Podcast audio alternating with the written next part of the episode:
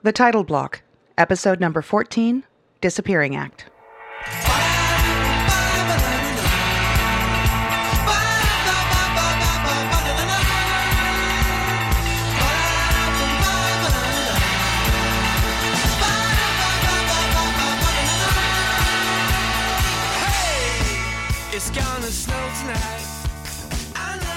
Welcome back to The Title Block, the show about Canadian theatre designers, their history, and their craft. This is Sue Edworthy sitting in for Michael Cruz. Michael has laryngitis and he wanted to get this particular episode out quickly, so I'm stepping in to introduce you to this special episode. On January 11, 2015, a special event was held at Theatre Passe Muraille called Disappearing Act, a public forum on Canadian theatre and Toronto audiences. The forum was born out of a simple question posed on Facebook a few weeks earlier What can we do to counter shrinking theatre audiences in Toronto? Theatre producer Derek Chua, agent and executive director of the Associated Designers of Canada, Sheila Sky, and me, Sue Edworthy, a theatre marketing and communications professional, convened with over 100 artists and producers in Toronto to discuss ideas to shore up the shrinking audiences in Toronto theatre. We collected questions from the community and asked them to give us their best ideas on how not to only frame the problem, but hopefully create strategies that would help producers and creators build their future audiences in a cultural milieu that competes with film, TV, Netflix, and the internet, and consists of an aging theater literate audience.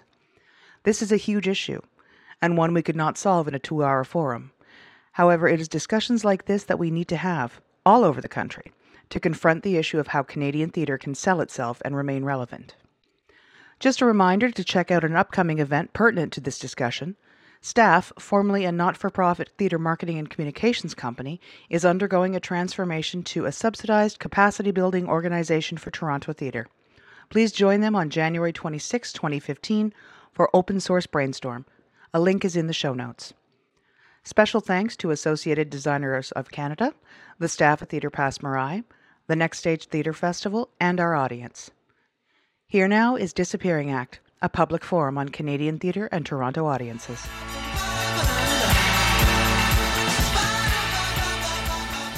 All right. Hello. Uh, thank you, everybody, for coming. Wow, this is great. Okay, I'm, I'm, at some point I'm going to do a head count because I, I, I uh, we've been sort of, you know, we have a bet amongst ourselves among the, you know, 400 people who said yes on Facebook. How many will actually show up to an event? Uh, I have an attendance so- list. so, so this is good. Uh, yes. Uh, well, welcome everybody. Thank you all uh, so much for for coming to this, and uh, it's great to see a lot of both familiar and unfamiliar faces. Um, I hope I get a chance to speak with some of the people that I don't know later on uh, after this. But um, but for now, uh, uh, welcome, and uh, just a quick uh, sort of introduction. Um, so my name is Derek Chua, and uh, we're all gonna go on and introduce our, our, ourselves. Do you want to? I'm Sue Edworthy. I run Sue Edworthy Arts Planning. I produce and do marketing communications for people just like you. My name is Sheila Sky. I'm the executive director of ADC, Associated Designers of Canada, um, and I have been a producer in the past.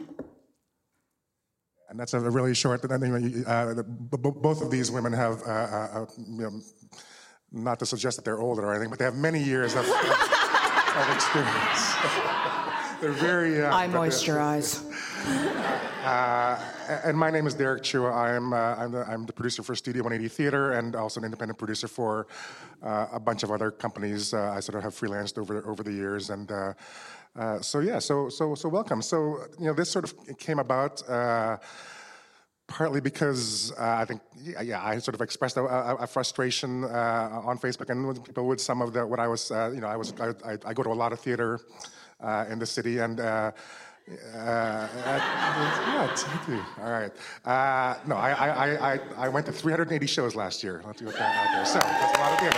Now, no, no, but uh, but sadly, a lot of those a lot of those shows that I went to, uh, which were uh, wonderful shows, uh, uh, were were very poorly attended in in Toronto, and so I was getting you know frustrated with that and trying to figure out you know what what what can you know can anything be done? What what should we do about it? And and you know and, and you always have these conversations in in, in, bars and, and after the show and that kind of thing. And and but I figured well let's let's try to get people together. Let, let's let's uh, let's see what happens, and, and that was sort of the impetus behind this, and and and these two uh, uh, lovely uh, women helped to, to organize this. But uh, you know, so the idea of this is, is it's a forum. You know, I, I really we really want to hear from you guys. So you know, uh, after this sort of initial thing that we introductions, most of this will be you guys. I, you know, we really want to hear your your thoughts, your ideas, your opinions about some of the topics that we're going to go over. So.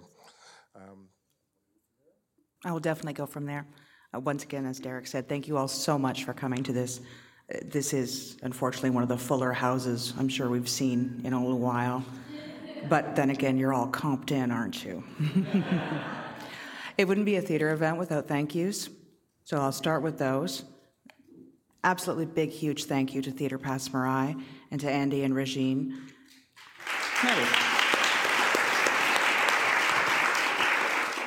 Equally huge thank you to the Theater Passe Muraille staff who is here on a chilly Sunday to help us do things. Definite thank you for the Next Stage Theater Festival who said, oh, sure, use the antechamber. And we went, great. And then said, no, we need to go somewhere else. Big thank you to them. Um, and a thank you to Michael Cruz and Title Block Podcast. A reminder that obviously, since I just mentioned a podcast, this is being recorded today. What we'd like you to do is when you get up to say your comment or idea, please identify yourself. It doesn't have to be a huge identifier. My name is Megan, into your comment. If you do not wish to be recorded, change it to My name is Megan, I do not wish to be recorded, so Michael can edit you out. We're also obviously taking photographs today. If you don't want to be photographed, I guess you could like, do this or something, but do that. Yeah, do that. Uh, people who are tweeting, live tweeting, wanting to follow this on Twitter, we came up with the hashtag this morning of the, oh God, we have to come up with a hashtag. So the hashtag is hashtag odd, audience TO, but we're doing it hashtag AUD capital TO. Hashtag odd TO, which kind of suits us. It really does. I think, I think that covers what I had to say in the thank yous. Did I miss anyone I should be thanking? Cool. All right, Sheila? Uh, yes, so you're not going to talk about methodology, actually. I'm going to make you talk about methodology. All right. So. you used the word methodology. Yeah, I know. Um, so, our hope for today is that uh, it's not a kvetch fest, uh, and that we look for uh, ideas. At the at the very least, um, solutions would be even better. But let's start with ideas. Um, clearly, this is more than a one-day kind of issue that we'll need to pursue uh, each individually as we go through um, the next hundred years. Um, what I would like to know um, before we get started is who is in the room? What kind of people are here? Um, so, theater people, clearly. How, just with a show of hands, how many of you um, are producers? Okay. How many of you uh, are uh, PACT, part of the PACT system? Okay. How, and so the rest are by default indie. Um, how many of you produce multiple shows per year? Cool. Okay. And how many produce uh, shows not every year, like once every two years, once every. Okay. Okay. Um, that's some good context. Yeah. Oh, are there other types of people in the room that don't fit in that cate- any of those categories? Okay, so what, what do we have as strays? We have uh, theater writers, board members, okay. Uh, that's really a nice turn of events. A round of applause for the board members attending.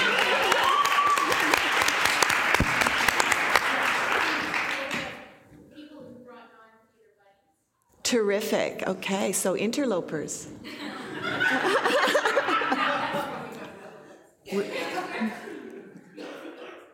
uh, any any other kind of person here? Sorry? Terrific. Funders. Yay. I also heard that we had dancers. Yep. There we go. Yep.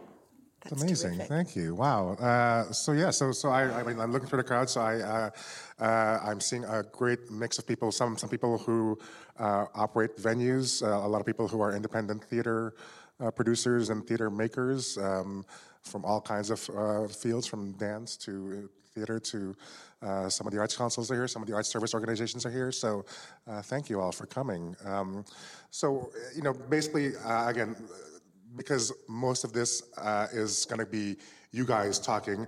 Uh, just uh, logistically speaking, so there, there, we have two handheld mics, and I'm going to be kind of walking around to uh, whoever is going to be speaking. Uh, we, are going to talk about topics in a, in a second, but uh, just so you know, I, I'm going to get off my seat in a few minutes and, and, just be around. So, so when when it comes time to speak, if you just sort of want to hold your hand, I'll, I'll bring a mic over uh, to you, and then bring the second mic over to the next person. So, okay. Um, and again, it, it is being podcast, so speak uh, clearly into the mics, even if you have a, a loud voice. Uh, so, yeah, so let's get into. Basically, what we did, I mentioned this on the Facebook post, but it's always nice to know what we're doing live. Sheila, owner of the word methodology, has taken all the questions that were posed and presented, and she's created four distinct categories for each. So we have four sets of questions to be asked. And what we'd like to do is Sheila or I will ask the questions because some of them are hard questions and nobody needs to feel like they're going to get fired tomorrow for asking that. so we will ask the questions. You will come up with the answers, ideas, solutions with Derek and his handy roving microphone. And we'll go through it that way. We'd like to take between three and seven responses, depending on time, depending on how much people want to talk about that particular subject, and we'll sort of ebb and flow it a bit that way.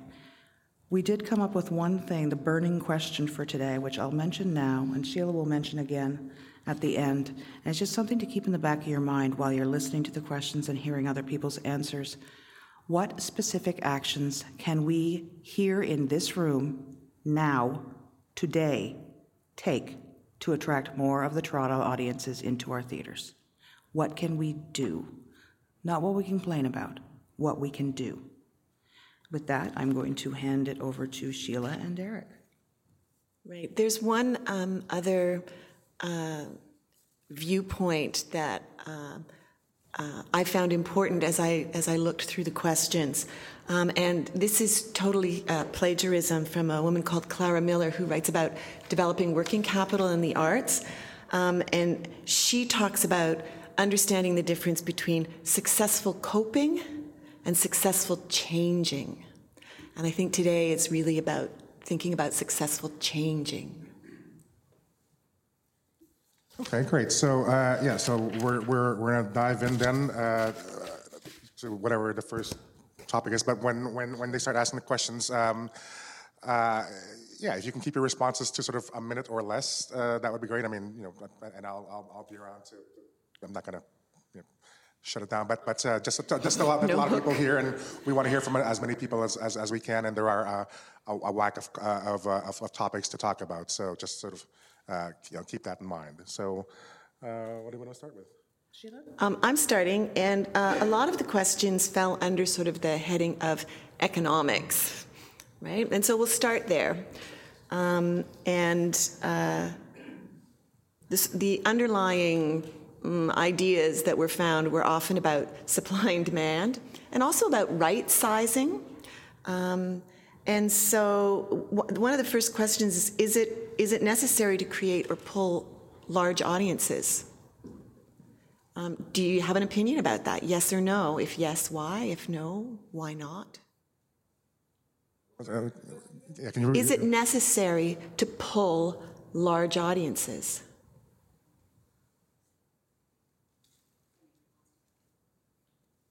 Well, so you had an idea. What? So start with the mic there.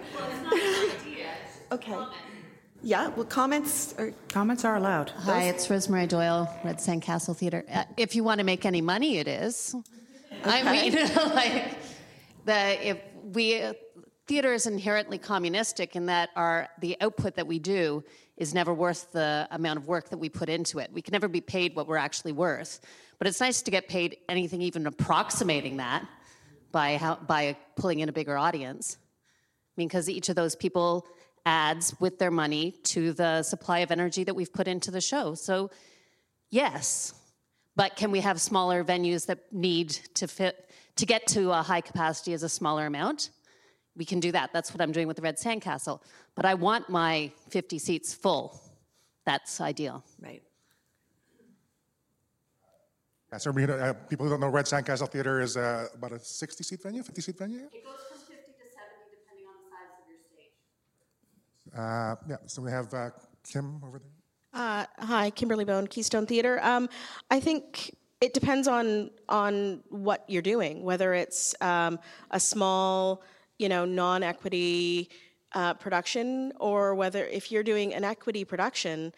Um, and you're looking at a decent sized space and you're having to pay, um, even if it's, you know, the Indie uh, 2.0, there's still a lot of uh, financial responsibility to, um, as a producer, to pay those uh, talented actors and directors and designers to do what they're doing. Um, you kind of need to sell tickets to cover cover that off because, um, you know, I know for us, we fundraise till we can can't fundraise anymore, uh, just to open the door, and and um, if if you don't sell the tickets, then some it's coming out of somebody's pocket to to fulfill those that commitment that you have to um, to your cast and to everybody who you know has come together to create this piece of art. So I think it really depends on what you're doing and what your um, level of of uh, project is, whether or not you need can can manage, you know, um, doing a a show um, in a van, or you can do a show in your, uh, you know, at Berkeley upstairs and try to cover off the cost of doing that. Does, does anyone feel the opposite way? There's a hand, okay. Oh, Come back down if you want. I think.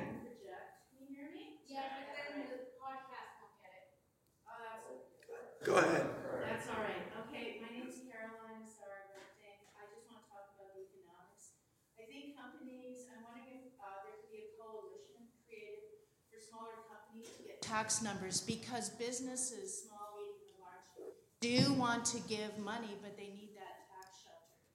So the thing is, is that it is illegal to latch on to maybe a larger company that likes you, uh, for you to appropriate or bo- borrow them, but then it, it's really about um, uh, consumer, like uh, business and consumer Canada. If they we could have a coalition where we could talk to them about getting a through line into getting tax numbers quickly as smaller companies. And then if local places would fund us and they got a tax return, believe me, it benefits them as microeconomies making better money because then we do better work. We're able to pay people. We get people out. Those restaurants and taxis and businesses are, are I mean, it's, that's what I see as an infusion to create that coalition to speak to consumer Ontario or Canada to get those that every company here deserves a tax number, maybe a, a second tier, and that's just something I've been thinking about for a while. Okay. It takes too long for smaller companies to get them, and the paperwork is, is too ridiculous. Maybe we may, may not get the same amount as a Soulpepper or Video Cabaret or very established uh, companies that would retrieve more funds. But there's no reason why we can't get those funds as well from the private sector. That's it. Caroline, I can actually speak to that because I am just starting to work with a couple of people on a great piece that Jane Marsland has put together discussing the idea of an umbrella company to create that sort of framework for exactly what you're talking about. So there's our positive moment to start with. Something is happening about that. Um, has anyone tried an experiment where you have, everyone says you need a large audience so that you have large money, right?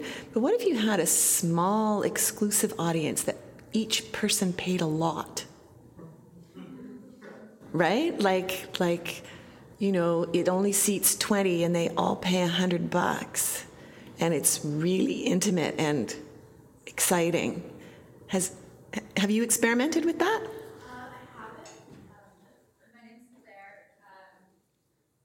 I haven't experimented with that, but I've but I've attended shows like that, and what I find is that um, yes, yeah, then you can get more revenue if you have only ten people in the audience. Each of them are paying fifty to hundred bucks, but it really um, it excludes my colleagues, my friends, the people that uh, my peers that I would I would like. I know. I know you don't make theater for other theater people. It'd be good to make theater for business people and other people, you know, in in society. But um, I do find that there is a very like exclusive factor to that, which I don't personally feel comfortable with. Maybe because I'm not super capitalist, but yeah, Yeah, yeah, yeah, that's what I think on that.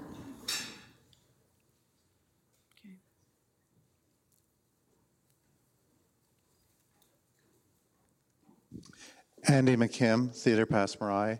Yes, we have experimented with that. Uh, Hooked is a show that's playing in our season this year in the backspace. And additionally, Hooked's um, developmental life was uh, Nikki Gadagny, who's the adapter and the performer, uh, started performing it in homes with an accompanying supper. The show consists of seven characters, each with their own monologue, and there's an eight course dinner that comes uh, with the seven characters when it's done in someone's home. So we seized upon the opportunity to both present her in the backspace as part of our season, but also to use the opportunity of her performance in homes as a fundraiser. So for the fundraiser, there are 12 to 14 people, and it is at fundraising prices, so it's quite expensive. Um, we've had some success with it so far, and we expect to have more success. But it's built around a fundraising model as opposed to a performance model. Right. We need to move on to a new question. Um, and uh, is there simply too much theatre on offer in Toronto for the audience we have? Yeah, that was certainly uh, one of the things that uh, that was a common question. I mean, you know, the last few years, uh, there's been a, a you know a, a, a rise, uh, and and I think it's great myself. But you know, there, there's been a, a quite a few of these sort of storefront theaters. The storefront theater itself being the name of one of them. Uh, Red Sandcastle being one, uh, Unit 102, or the Theater Machine being one. Uh, the uh, the coal mine theater and so on. And so uh, yeah, I think, uh, and I'm not sure if this is uh, a reality or not, but it, but uh, sometimes it, it does feel like there is more theater uh, on right now than than there than there has been in the past. Um, uh, so yeah, so we were working. I'm, I'm curious to hear about what about people's thoughts about that. Um, uh, is that actually uh, true? Do we have too much theater for the audiences that we have? And uh, yeah, so so. If you could ideas, add a bit of context, Eric.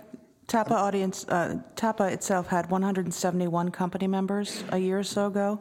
They're up to over 190 now. So 20% increase in one year? Nice. Um, uh, Megan Mooney, I'm the founder of Mooney on Theater. Um, uh, so obviously, I might be a biased person here, but I don't think there's. I, I don't. I don't think that you can have too much theater. I think that the more theater you have, the more audience you will build.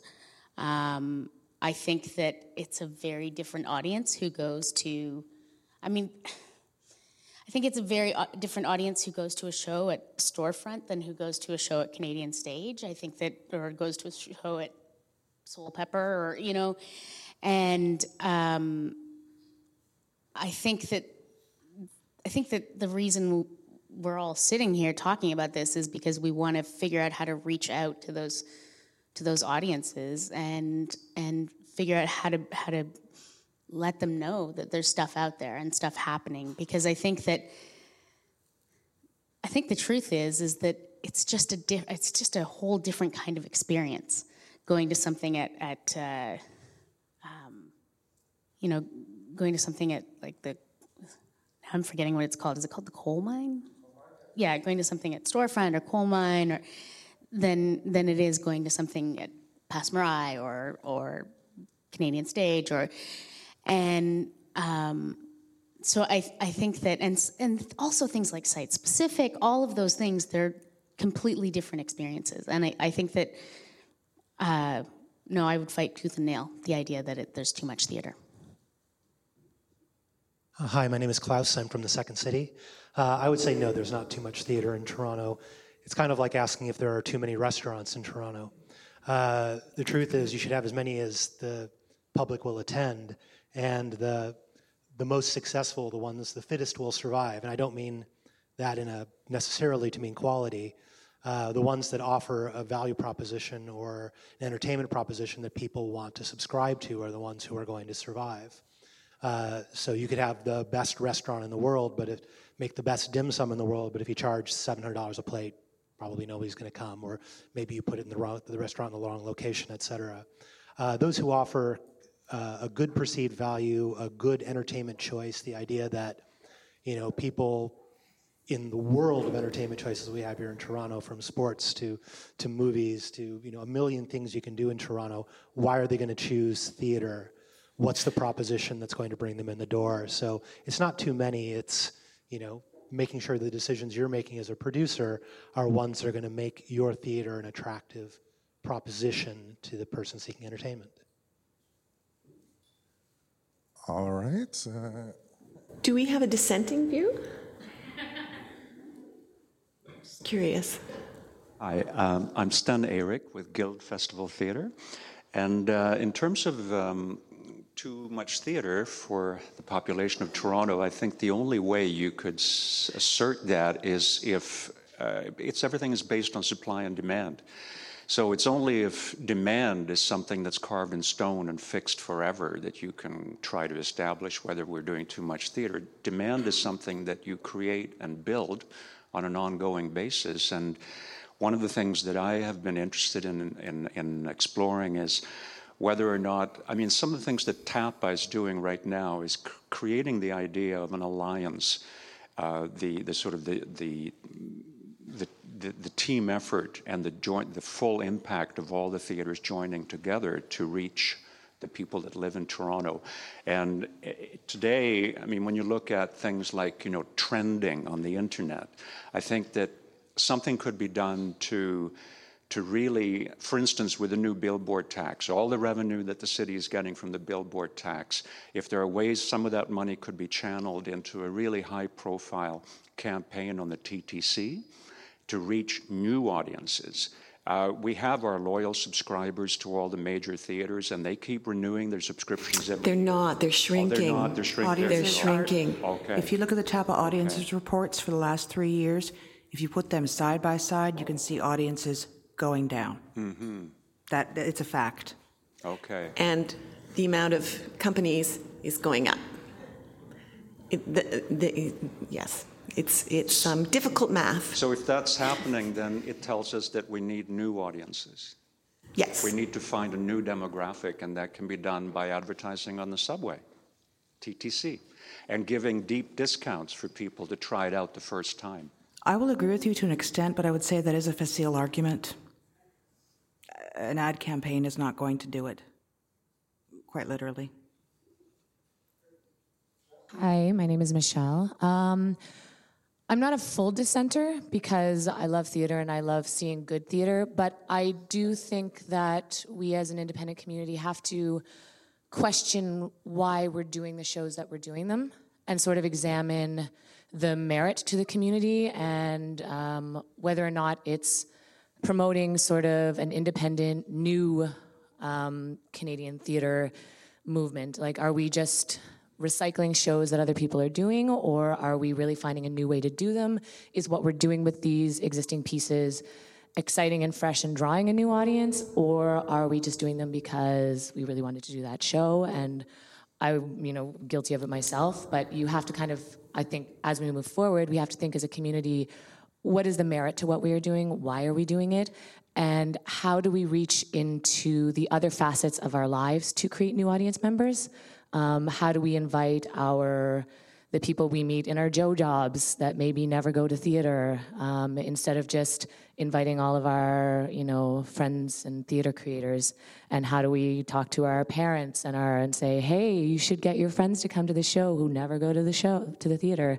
Um, so I think that there's not necessarily too much theater, but we just have to kind of examine why we're doing it and how do we use um, the other venues in our life to kind of pull people in. Oh, it's me. My name is Kat, and I guess I'm just piggybacking on top of that question, but I, I think that we have too much theater that is geared at a certain kind of person. I think that we all talk constantly about finding these new audiences, this new demographic, but we're not branding theater in a way that's attractive to young people. Because literally, audiences are dying. We're all, we're all thinking it, it's true. And, and gearing, gearing a season or a brochure or a poster or a social media marketing strategy at a group of people that, like, my father can't use Google. He calls it Google, like Google. Like, no, like, not gonna happen, not gonna look online. Uh, but all my friends will. So we've pretty much stopped at Bruja. We've we've stopped doing print and are almost exclusively marketing on Facebook and, and purchasing Facebook ads and figuring out our Twitter shit so that it gets to the people that we want to come to the shows, to our shows. And and you know it's working, but very slowly because they're super resistant to change, young people. But I think that that if we want these new audiences, we have to put more work into making what we do attractive to them we're, we're going to talk more about that when we talk about brand, larger branding issues. I, th- I, think we need to move on. Um, one of the other questions about this are um, are emerging funding models healthy? How do we live in a world where pulling together Kickstarter or Indiegogo is a more important skill than producing interesting work? What was the question again? Was it? Is it uh... Um, how, how do we now live in a world where pulling together and engaging Kickstarter or Indiegogo is a more important skill than producing interesting and worthwhile art? So I think really what this question is about is how do we address the issue of balance between good art and uh, clever fundraising slash marketing. It could be clever marketing too. I think that's, I think that's correlated uh, a lot with the fact that there are a lot of theater companies coming up. I think, and to piggybacking off of, I'm sorry, right, what you were saying about younger audiences, that I don't feel like there are new audiences. The audience has always been there. It's just they're younger, so we have to find a more engaging way to do it. Personally, I feel that the theater community here in Toronto, the, the work that's being done on major stages isn't actually quite reflective of what people want or can relate to. So that's why there are a lot of of theater companies coming up and putting out different types of shows in storefronts and different venues and things like that, thinking outside of the box. And I think that that also goes with with the Kickstarter and things like that. There's a, for me, I feel like there's a big a cry, like people are hungry, artists are hungry to just put out their work. And if Kickstarter and things like that, uh, and doing something where it's like, hey, we have this great idea, we're not really good at articulating it through the other norms of like granting and things like that. But this is our idea, we're on video, we're doing it, we're making it fun, give us some money so that we can just put out the art. I think that's why it's kickstarting and that type of stuff is taking away as, for me it's all producing. So like, it's not your traditional way of doing it, but it is, it's the, I guess the, not the easiest, but the, the most affordable way to produce a show. So you got a very interesting point. Only work once. If this work isn't already interesting and original, right?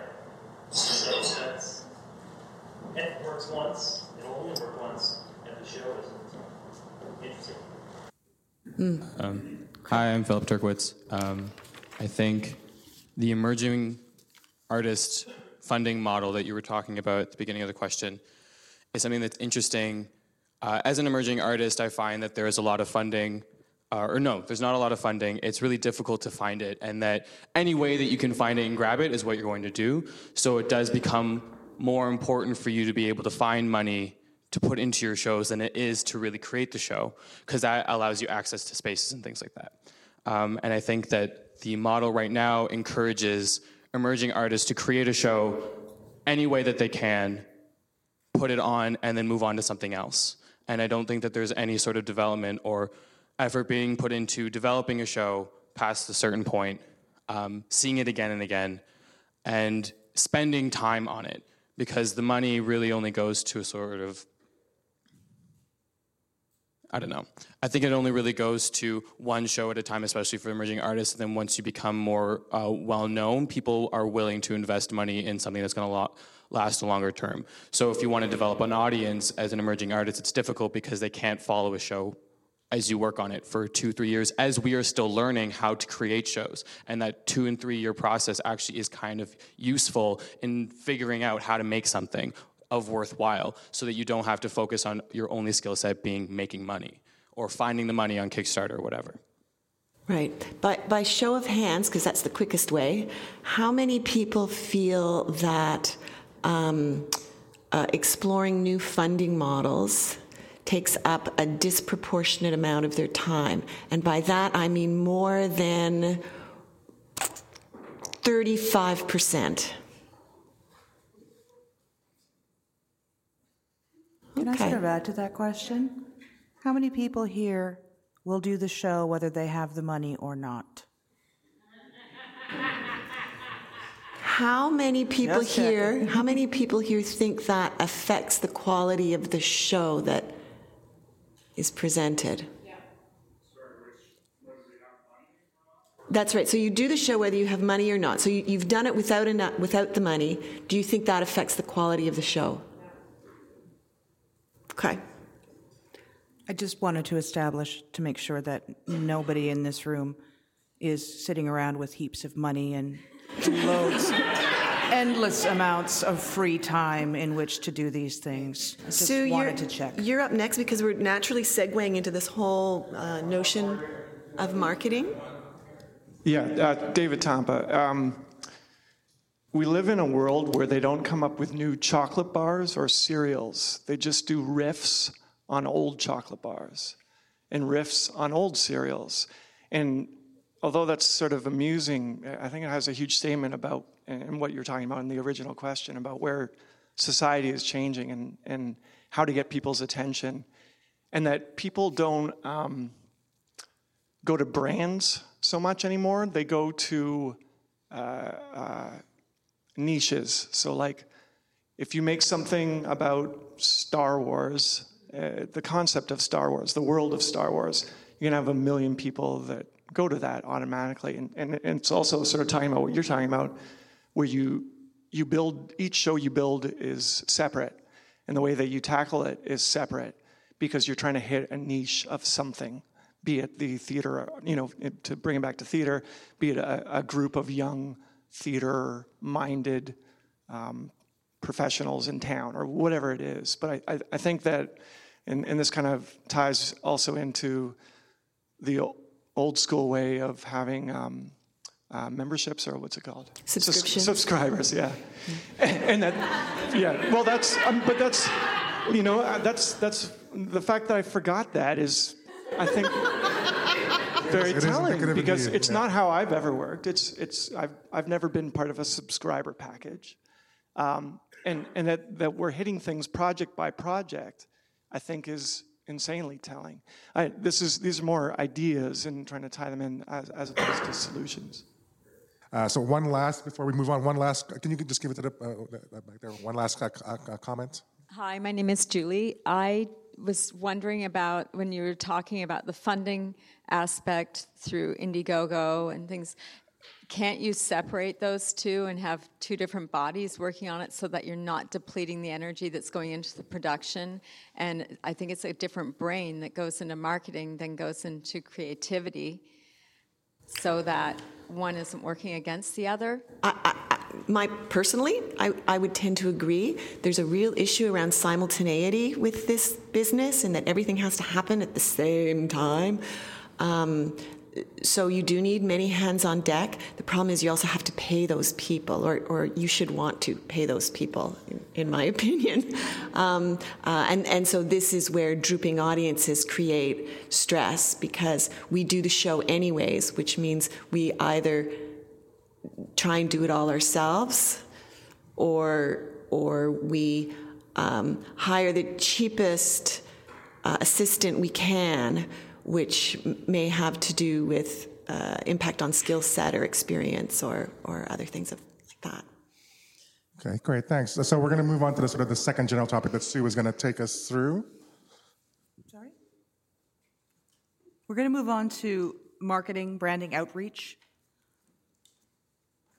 Here's a quick question Is traditional, in quotes, work faring better than contemporary, in quotes, work, or vice versa?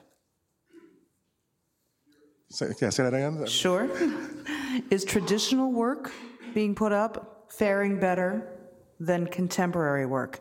And I think, unless the person's here, I'm going to speak for them and say, I think that's that sort of feeling of we're doing a Shakespeare in a musical versus we are doing something in a disused gas station with 20 seats. So traditional versus contemporary. So probably like Shakespeare and, and stuff that Soulpepper does versus the brand new Canadian theater kind of things. Yeah, Is that exactly. the question? I guess. Yeah. Uh, okay. Any any thoughts about about that and whether that's how that affects the, sort of the audiences and so on? Hi, my name is Donna.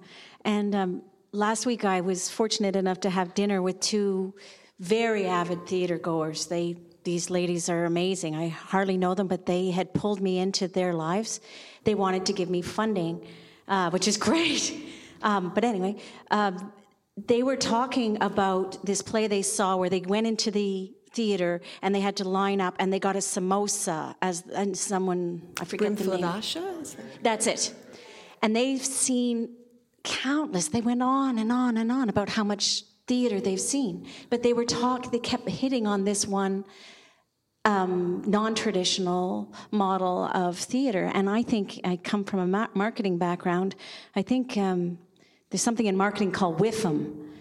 What's in it for me? Sue knows all about that. And people love that. People want to feel part. I think these ladies were talking so much about getting that samosa. How much is a samosa, right? But they're still talking about that. So I think, in my opinion, the if that's called contemporary model, I think that's working where people love to feel part of the experience. There's a fantastic article in The Guardian last week. It's floating around Facebook on theater that begins right at the front door. Re- oh, God, it's a good article. Read it. Yeah. Um, hi, everyone. My name is Emma Mackenzie Hillier. Um, so I've produced both traditional, like Shakespeare, and and modern. Um, I was the general manager and producer for Shakespeare in the Rough for two years, the the renewed one. Um, and we were blown away by the response. Like we budgeted for 600 people to attend, and in our first season we had 2,400, and it really shocked us. But we were obviously fulfilling a need in a very like in the East End in Withrow Park. There'd been a company there before, and people from that area remembered and wanted that experience. They want to go to a park, bring their family, sit down under the stars, and like watch some performance.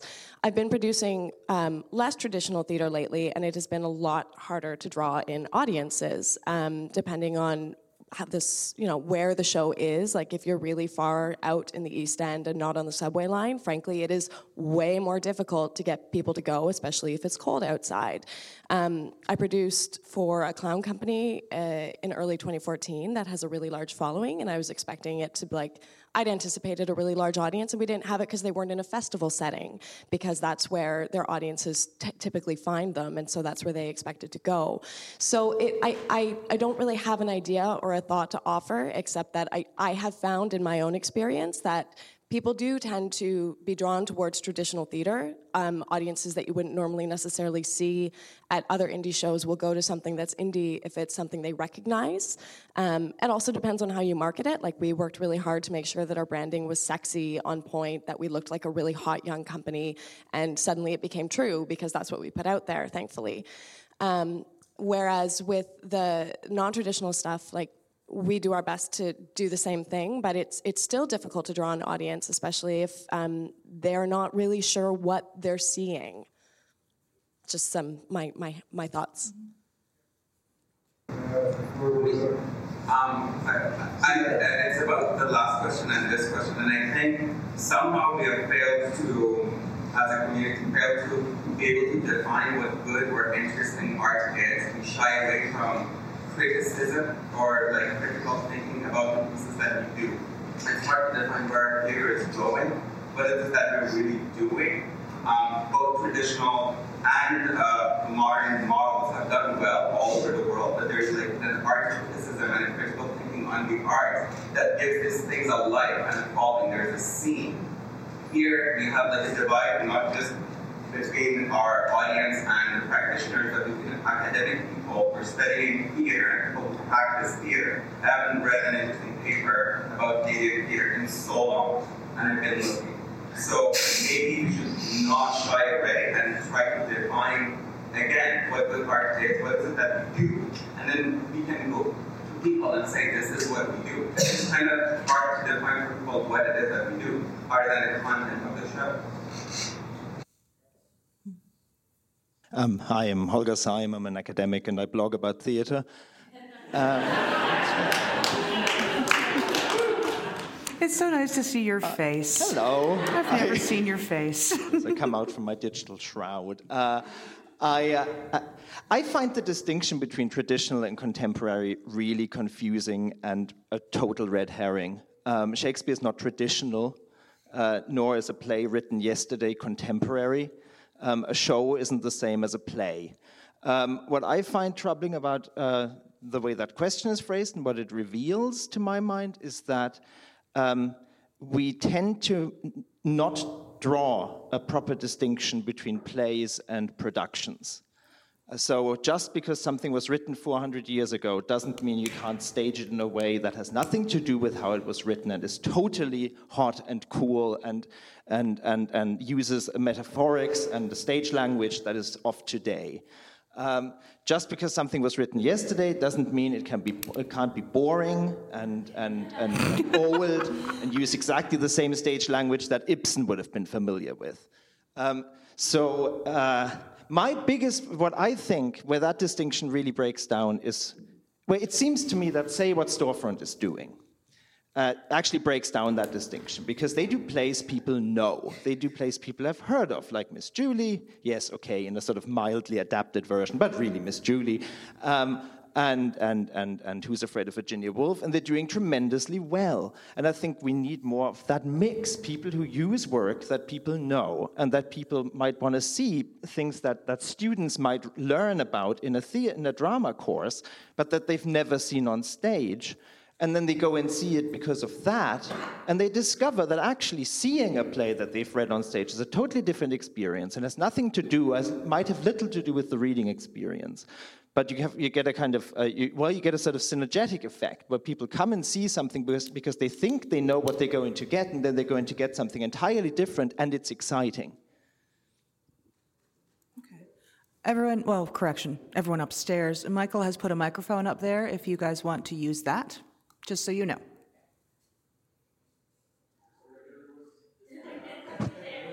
Yeah.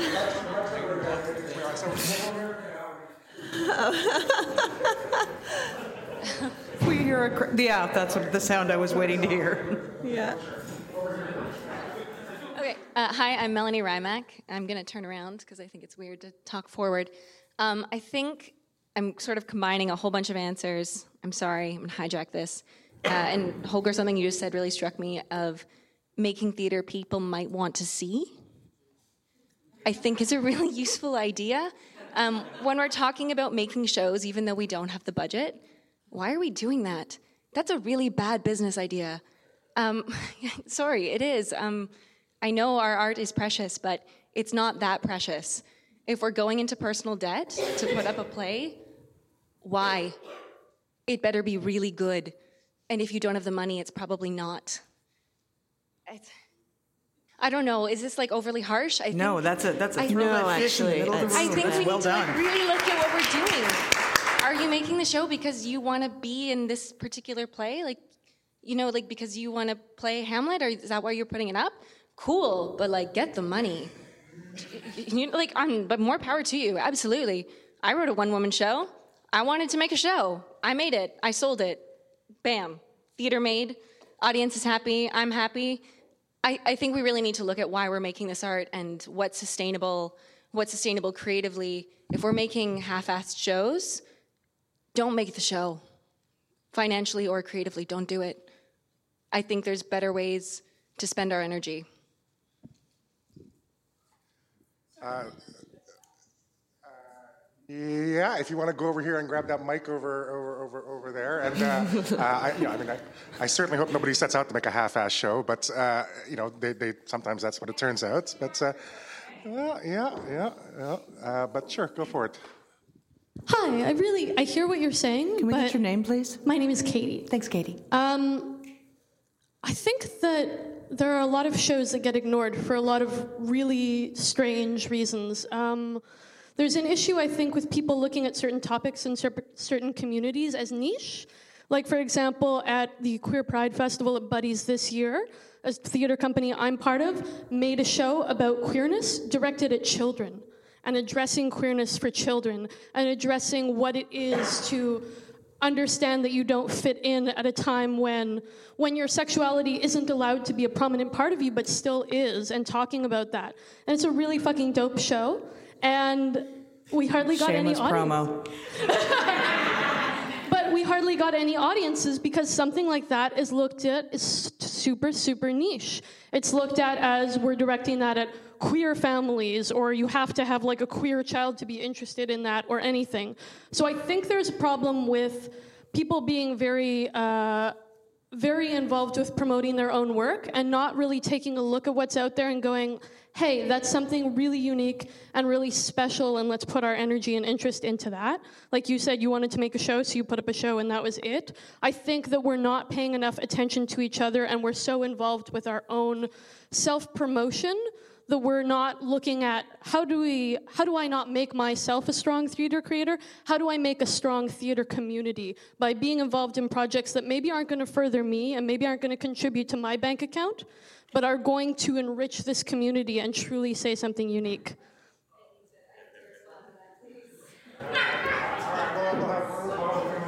One rebuttal. Yes. Okay.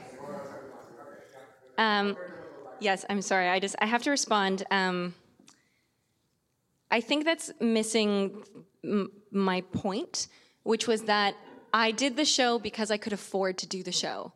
Um, you know, I sat down and I made a budget and I looked at my costs and I looked at what I could expect to make, and it came out. I, I totally agree with you. We should be looking at the larger context, but I would ask how that show was marketed. You know, like was it specifically marketed towards a queer niche? If that's the case, then how like people people can't come to theater that they don't if they don't know it exists. So I would question the marketing on the show. I would question maybe the scale of the show. It's just about sustainability and viability. Like, it's not like I'm special and talented, so I'm going to make a show and I'm awesome. That's not at all what I'm saying. It's just, I wanted to make a piece of work. It happened to be a one person show. I've made other pieces of theater that certainly were not. Um, and I, I had to really look at myself and say, like, can I afford to do this? I was taking on the cost of producing that show personally. Um, I didn't crowdfund for it. I was like, I'm paying for this out of pocket. Can I do that? Is it worthwhile? Will I make a good show? Can I make that money back? The answers were yes, so I went ahead and made it. I've been on projects where I've looked at the budget, I've looked at what we wanted to do, and it just wasn't a responsible decision. And I just, I feel like making art without actually being able to afford to make art for the sake of making art is just a circular argument, and we can't move forward from that. Derek? Derek? Sorry, yeah. We have two more. Two more? Yep, Yeah. Okay, up there and then back. On the note of contemporary versus traditional and dwindling audiences, I think the biggest problem that could probably be in that is people who are not active theater goers, so you're trying to get people who are not usually going to theater to get to go to theater, they don't want to be your experiment piece. They don't want to go see a show that they don't know if they're going to enjoy. So they're probably more likely to go to traditional, even if it's a new take on and all that kind of stuff, but something that they recognize and think that they would enjoy versus something that you're just like, oh, this is my experimental piece of my own. And they're like, I don't know what that is. There's a lot of theater to go to, so they'll tend towards things that they recognize versus and that's probably why it's it seems like it's shrinking is because they're not willing to experiment themselves and you're trying to get these audiences to come and see your stuff but that's just not how human nature is Hi, um, my name is Heather Blom, and I've worked in marketing and development for both nonprofit arts. Uh, previously, for a very large uh, dance company here in Toronto, and right now I work for the Bad Guys at an ad firm. So I've seen quite a few different uh, development models, and I have a very it's it's a somewhat problematic solution that I would kind of like to float out to everybody. But one uh, model that I witnessed that worked quite well, it's again, it's on a large scale, large scale scenario, but the development model of having um, sort of like creating a community for the audience specifically and giving a degree of curational power to the people who are giving you money. So a degree, like a certain percentage of each season would always be selected or paid for by the donor body. So that way you have that interest, whether it, I mean, I've seen it happen with both contemporary work or older work, that when the work to a degree is picked by the people who are in essence paying for it not only are you sort of troubleshooting the friends and family syndrome that is common of theater where it's you know you're there because you love who's on stage or you love who's beside you who is sharing the audience with you. You're actually creating a larger group of people who are both invested in the piece and are also part of a greater community or donor group that creates its own sort of theater or performance community and so it, it almost doubles it creates a similar scenario to the friends and family kind of uh, draw to be in the audience, but it's from a completely different pool of people instead of from the theater or dance or music community. So I just kind of wanted to throw that out there as a potential option. I know the, the fear, of course, is that you are giving a lot of power to the people who have money and whether or not they you know share the same values or wi- or desire to see you know progressive work or whatever work aligns with your company that is absolutely a risk for sure.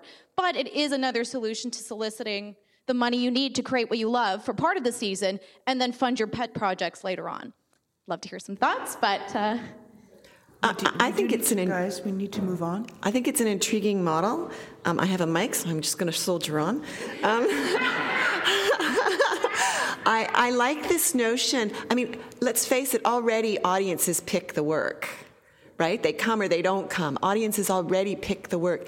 Letting them pick it before we put it on, if you had two projects, that might be a very interesting way to find out the, which which one to do first so that you build audience for the second. I, I mean, I think there's some virtues in there that would be worth exploring. So, this is actually going to build rather nicely on what we were just talking about, and that was some great conversation, guys. I'll answer the first part of the question. Has the definition of theater changed? Yes. If so, are we as theater theater theater creators and producers using the same old narrative in addressing the audience? Are we using an outdated model of narrative and explanation to try and get people in to see something that doesn't fall into that definition anymore? That's, yep. Hi, my name is Sasha. I'm a theater academic, I guess I am now. Is that what I am? Who knows? Um, anyway, I think when we're talking about, again, I'm going to go back to this traditional and non traditional, when we're using those kinds of words, if we're using them in this room with each other, are those the same kinds of categories we're using to market our work to other audiences? And I think what we're talking about actually is familiar versus unfamiliar, right? To yeah. they, whoever they is, this imaginary construct of the people who don't yet come They're to in the cloud. theater. They're in the cloud. They're out there. Right, yeah. they exist in this cloud. And I wonder if education has a part to play in all of this. So if we are doing unfamiliar work, can we find ways, and I'm very interested in doing lots of unfamiliar work, which often fails, um, but can we find ways to talk about what we're doing and how we're doing it and share that with these audiences to educate audiences as we're making theater in terms of the kinds of experiments we want to make. When I hear about audience and arts education, I think about teenagers being bussed in to see shows. And when I talk about audience and arts education, I am always reminded Emma and I were having coffee one day a few months ago, and we were talking about how to educate audiences. And I said, they don't know. They don't know that. And my example was, they don't know that theater is not expensive. And to prove my point, I turned to the two strangers next to me and said, Excuse me, because I'm like that. And they said, Yes. I said, Quick question, no wrong answer. You know a, a, poster, like for a play, And they're like, oh, yeah, like the one, I mean, yeah, the ones out there. And they said, yeah. I said, what does PWYC mean? Not a hot clue. What, what?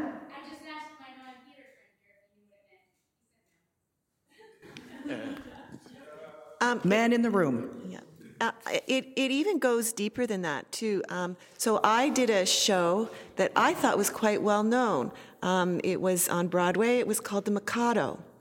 Um, Never heard of it. um, and the phone wasn't ringing. And that was scary because you burn through cash pretty quick.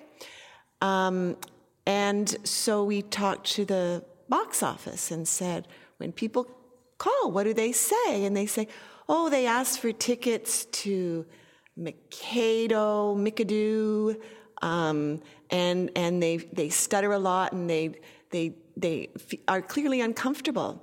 And so we ran an ad campaign, which was kind of crappy, like Mikado, like bravado. It was a, a, radio ad. And then the phone started ringing because people didn't want to show their ignorance by picking up the phone and actually calling the box office. So um, I think when we look at people who are non habitual theater goers, we have to think with a lot of mm, empathy, put ourselves in their shoes. Hi there. Um, my name is Scott Mealy. I do uh, research in the area of audiences, actually.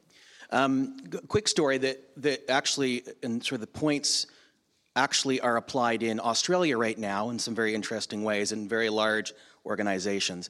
Uh, when I was in theater school, I had two roommates. One was a journalist, and one was an engineer. Um, I brought them to my shows that they considered, oh, the weird shows, is how they what they called them. They came from me. That's why they came to multiple shows, but they came to the social events that went with them. We discussed the weird things that happened in the shows, and they would ask me questions because they wouldn't be embarrassed because they knew me. And when I left and graduated, they became paying members of that school and actually invested in that, the engineer Amazing. and the journalist. So, lessons. One is that there's a social component to theater that we sometimes miss. Uh, one of the things in this Australia model is that there was a group that was brought in to dis- and, they, and they were given the opportunity to discuss shows afterwards. When they were surveyed afterwards, many of them stayed and kept going to theater. Uh, what did they miss most? Discussing the show afterwards with a group of people, because that was part of the draw for them. The other was the opportunity to, to to do things in a way that didn't embarrass them, which is what you just said, because a lot of new theater audiences um, get embarrassed because they don't understand things. But if you give them a chance to talk about it, then they feel better about their experience and they'll often come back because they feel good about this new experience that they just had. So I think this idea of relational, edu- non patronizing education is one of the key areas in what is if we want new audiences, especially. Uh, and by the way, with Sasha's work, um, one of the things that I, I really enjoy, the, the, artistic work she does, she didn't mention that. And one of the things that I love the experience of it and talk it up all the time and go to people who don't do theater and they love the sound of it. So I think, how could I get these non theater people out to something that they clearly would like if they'd had a chance to get out to it?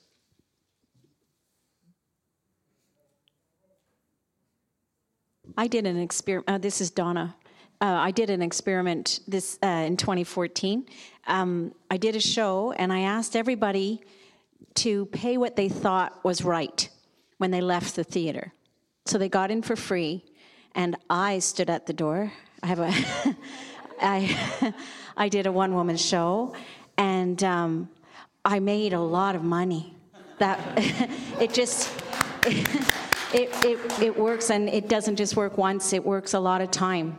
Um, so on your poster, postcards, business cards, you put pay what you think is right, and you explain, you say to people in brackets, bring cash. I'm serious. And then you stand at the door and you look them in the eye because you've given your head, your heart, your hips to the show. And they have to, if they want to leave without paying, that doesn't happen. So they're paying what they feel is right. It's sort of like having your hat in your hands.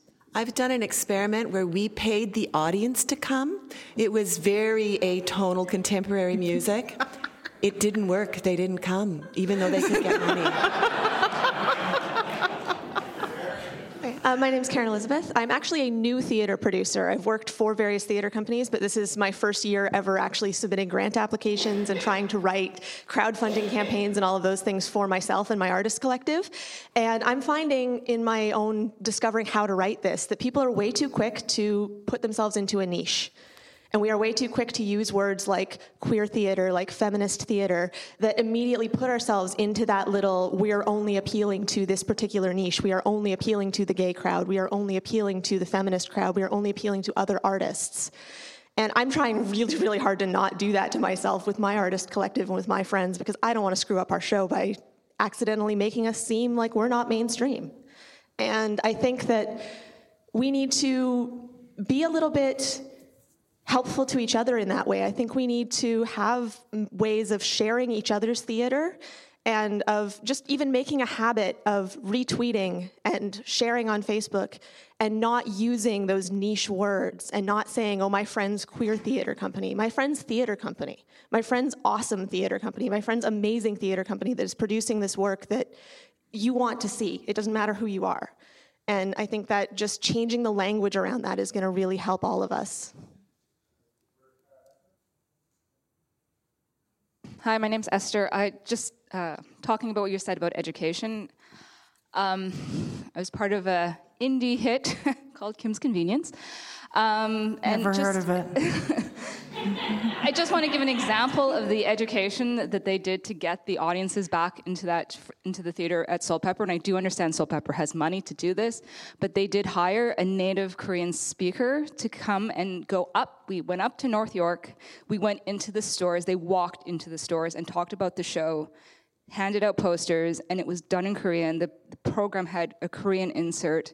Um, and the other thing that Ins does, I mean, Ins is, you know, he's quite involved in his church, and it was, I know, a lot of word of mouth through his own church, his own family. So it's just, just an example of what education can do, because those people who went to, a lot of people who went to Kim's Convenience have never seen theater. Should we move into diversity talk? Yeah, I think. Hi, it's Emma again. Oh, sorry.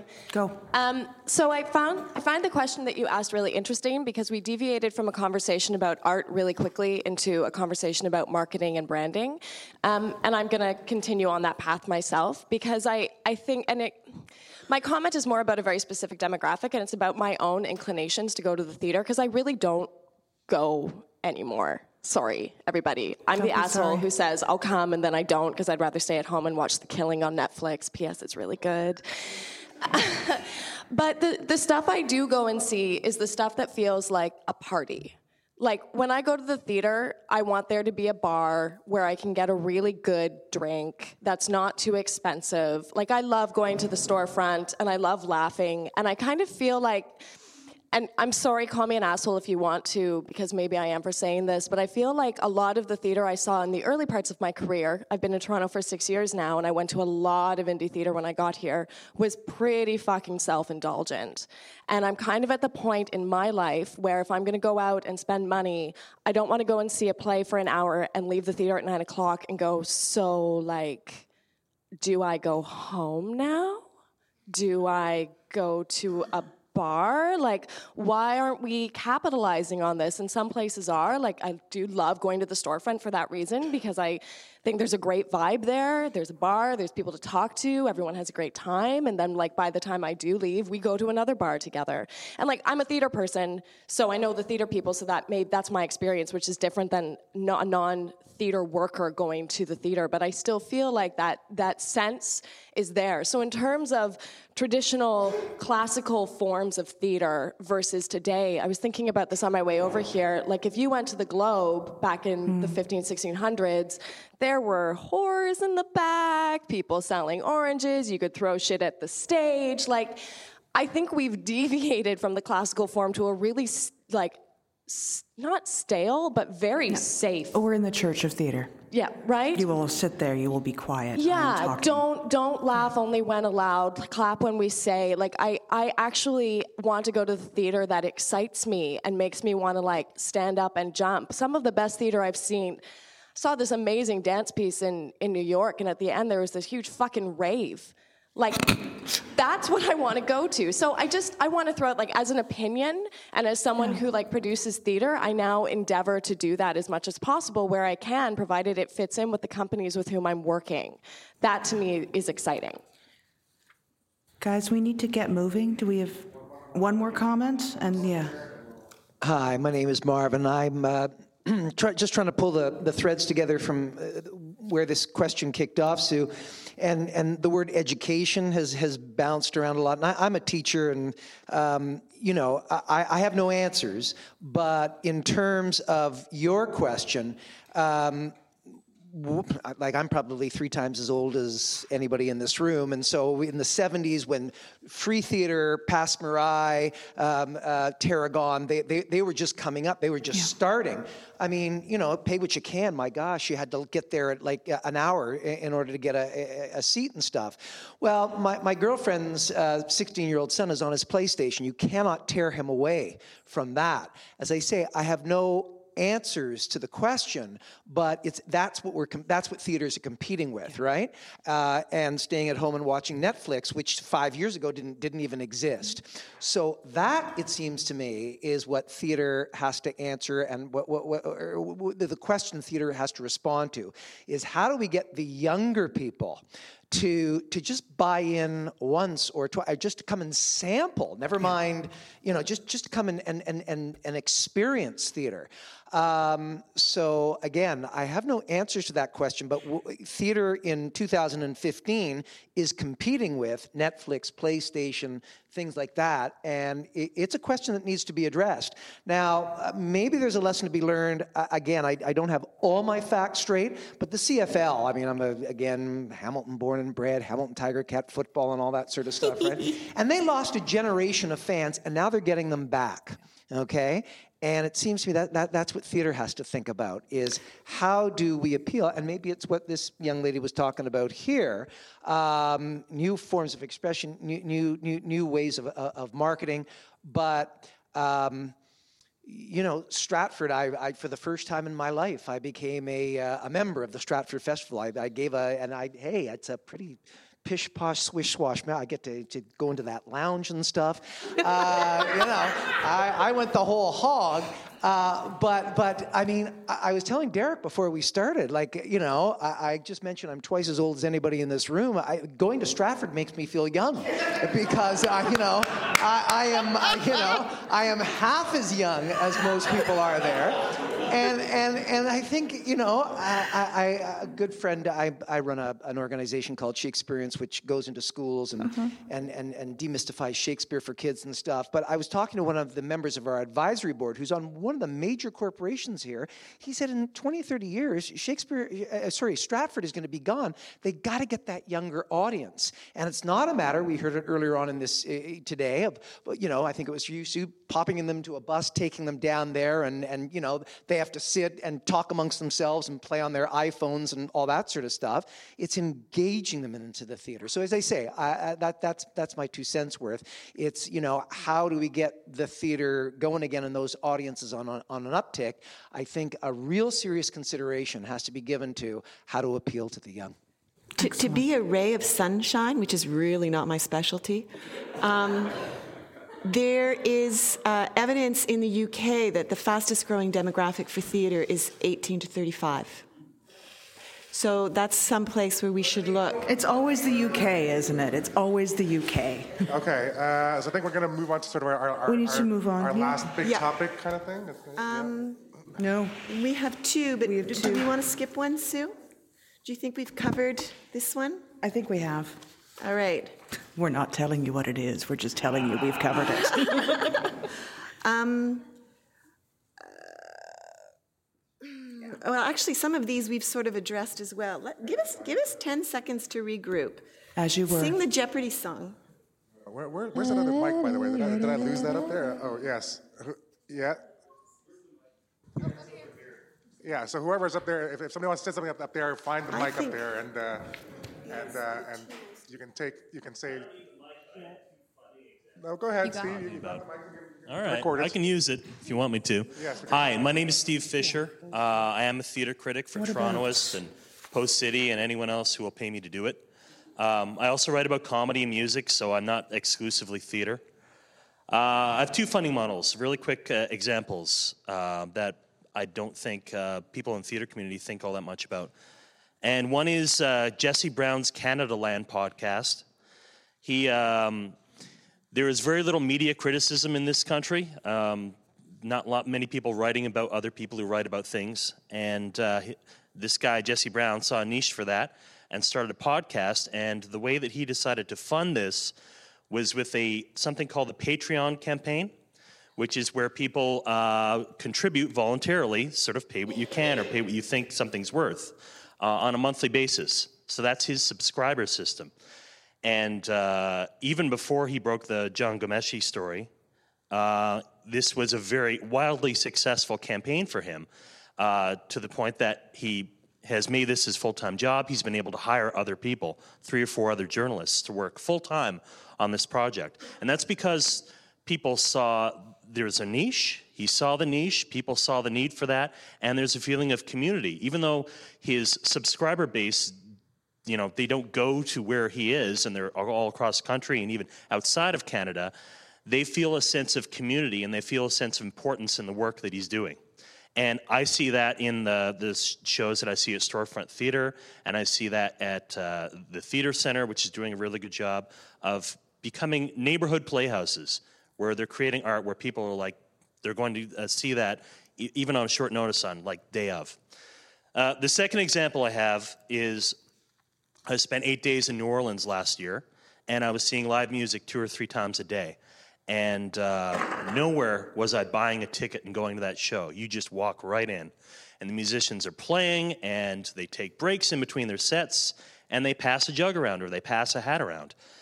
And that only works if the people watching the show feel like they're seeing something that's really great and really good. And then they don't throw a dollar in and then leave. They stick around and they throw a $20 bill in.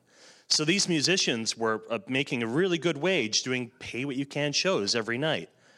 And uh, I think that what that means is it, it, doesn't really matter whether you're doing contemporary theater or uh, classical theater, it only matters that your audience thinks and feels that what they're seeing is good and deserves to be paid for and paid well. Thanks. Yeah. No, I, I'm, I'm so curious for somebody to do that. Uh, hopefully soon in, in, in Toronto. It's, it's, sort of a, uh, it happens a lot in, in, in Edinburgh. Uh, they have a whole free fringe thing where, and it's yeah, same idea. It's it's, it's uh, people just go in and it's free, but it's not really free because they're the the performer, and usually it is the performer themselves. So you have to look them in the eye at, at the end, holding the bucket uh, to, to collect money, uh, and and it's it's it's fascinating how you know somebody some people do very very very, very well under those circumstances. But I, but I haven't really seen a good example in Toronto. I remember you as a, but that was quite a few years ago, right? I, I, uh, was it just, uh, yeah. Yeah, but it was okay. Twenty-four. Okay, so you did that. Okay. Anyway, um, I've always had a fantasy about stopping a show halfway through and asking the audience to all pull out another twenty. Uh, okay. We actually sort of very quickly did something like that at a fundraiser I was running for a dance client of mine who began to show a sneak peek of the work that she was doing, and she danced about six or seven steps and then stopped and said, I can't do anymore. And you had to bid. I'll pay you 50 bucks for two more steps. I'll pay $100 for the rest of the stanza. Okay, so I think we'll take one more comment, then go on to the next uh, uh, question topic. Uh, well, at the Red Sandcastle, I get like 42 shows a year that come in. So it's kind of interesting watching what shows succeed and what don't. And price point is a very a very subtle but interesting thing. And it's not exactly what you'd think. People who price their shows cheap, they go, oh, it's only 10 bucks. Those are the ones we get no audience for because people are like, I'm just going to waste my 10 bucks. The shows that go 20 bucks get a reasonable audience. And then the shows that set price themselves at 25 or 30 usually sell out. And it really, the quality of the show has very little correlation to do with how much they're charging, but it seems to be what the audiences feel that they're getting. And the higher the amount that you charge for the show, the more people you get that aren't theater people. So the way that I usually like to do this is have a regular price and an artist price. And regular people who are like engineers and accountants and lawyers, they like paying money to the arts. They like a ticket price that they can hand over their money. I say, so are you an artist or or an adult? And they go, oh, I'm an adult. And they're happy and they give you the money. They're like, yeah, I, it's just a joke because I think we all have inner children if we're adult, if we're artists. But but they're like, no, I have this boring job and I'm glad to make you make my life less boring by me giving you money for it. So it's very interesting because a lot of the shows where they've like uh, one of the one company came in and put the TO Tix thing on, where it's the five dollars for if you're under, but they take half of it. So then I had Tix. to explain to this young producer. I said to him, "You realize that every seat that you're filling with these cheap tickets for to get a younger audience, you're only getting a dollar out of that person, a dollar twenty-five by the time everybody's got their cut. So don't do that." Drag in one person and make him pay the whatever. You've covered your ten seats that you could have had other people in. So it's it's an interesting. Um, there's a fine line of what is too expensive and what isn't. And I think to the general public, the what is too expensive is a much higher number than we as as struggling artists think it is. Thanks. We're Okay, so uh, yeah, we're going to move on We're to sort going of to the move last kind on. of big topic. And Um, then, there uh, were a number of questions that pertained to diversity, and um, I think we've already uh, discussed um, uh, ethno-specific. We've discussed youth.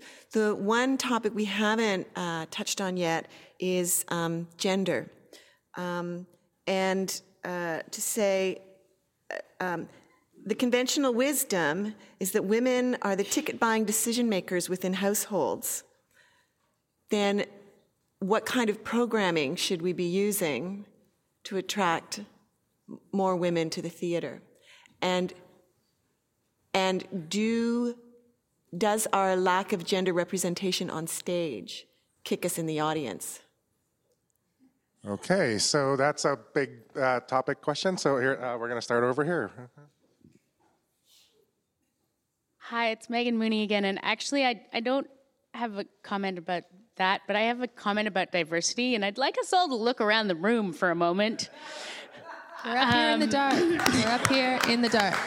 Uh, so, for anyone listening on on the podcast, what you can't see is that this is an awfully white room right now. Once again, we're all up here in the dark. We're up on the second level. Um, there, I mean, I, I mean, I just feel. What does that? Well, I don't know. I mean, what does that say? I mean, Can a brown person speak to this? Would you guys care if a brown There, person? there's also lots of diverse people who are not differentiated by color, but by other things. oh, absolutely. I'm I'm not for a second saying that there aren't other forms of diversity, but um, but I think that uh, one form of diversity that that we just sort of that we can't ignore, especially in a city like Toronto, is uh, is is one that involves people of color, and this is a room where there are very few people of color. So could, could yeah. oh, we are actually all on the second level. Uh, if that's if I, there's inadvertent segregation. yeah, it's interesting to know we were all late.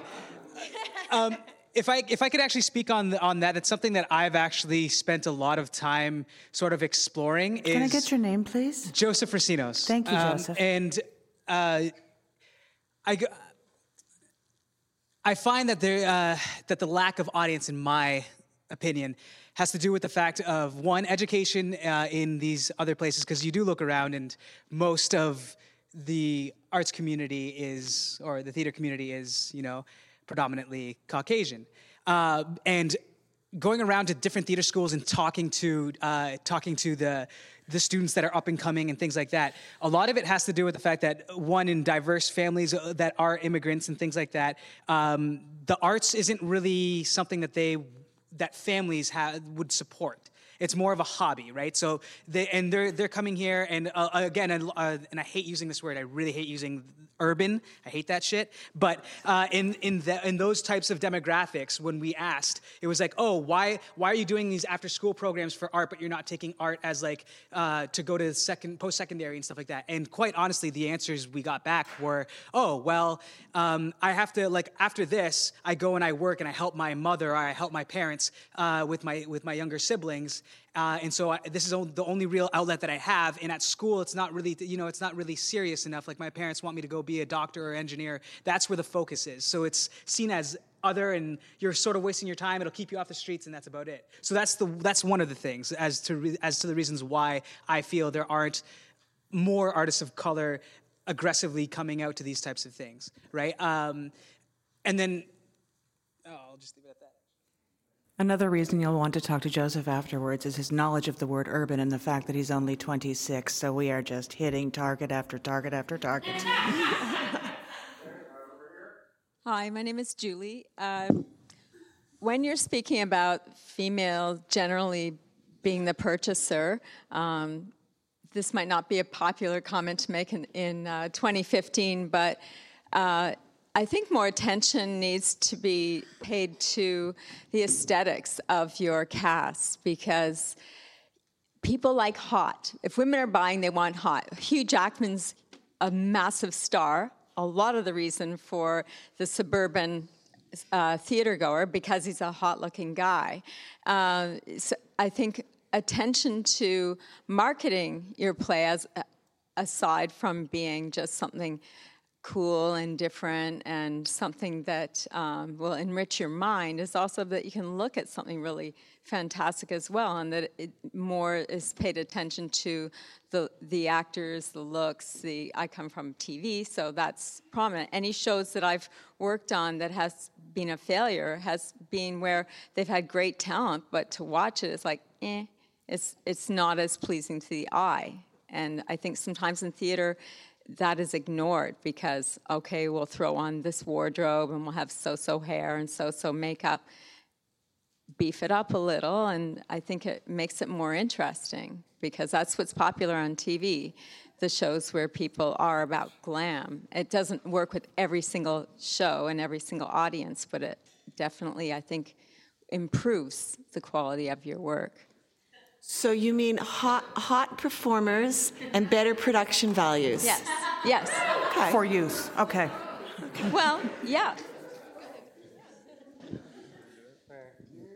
Let's see one down here.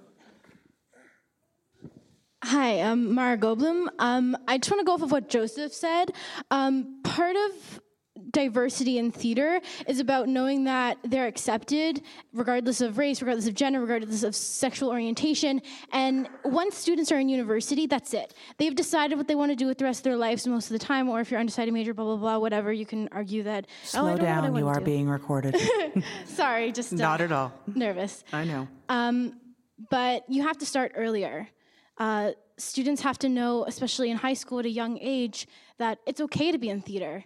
That theater is an amazing thing. It's an amazing uh, concept that's existed since ancient Greek times, and that if they want to go into theater, that there's going to be a community there to support them. A lot of students in my school, I notice. Um, they don't feel supported. They think that theater is something that their parents won't accept them for, and they have to go into sciences or maths or you know whatever else. But if, especially the high schoolers, the idea of Soulpepper or tarragon, it's a an imaginary concept of them. They have no idea how it runs or what they can offer other people.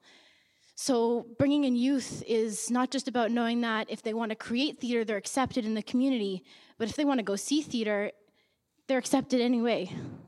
That they can go see theater and say, you know, it's okay if you just want to see theater. We want to open it up to all ages, and even if you don't understand what's going on on stage, it's still an amazing thing that you could come out and see it, even if you're without your parents. Where do you go to school? Alexander Mackenzie High School in Richmond Alexander Hill. Mackenzie, can I get you to do me a favor? Yes. Can I get you to stand up and look at the audience? Can I please get a show of hands of all the theater geeks and drama students in high school? Were you one? Raise your hand. Just, just so you know, hon, we are we're so here for you. Oh, and that's amazing. And uh, to the theater kids who are in high school here, we love you all.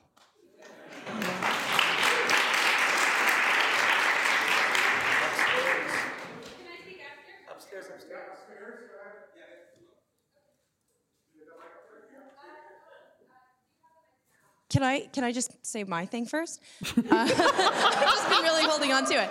Um, so the most I see a lot of theater, and the most exciting thing for me that I saw this year was a show that Cassie Walker was involved in.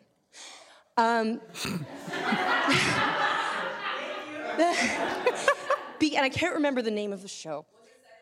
Yes, it was. Now, the, most ex- the, the reason that was the most exciting thing for me that I saw this year was because I am so sick of being in completely white audiences.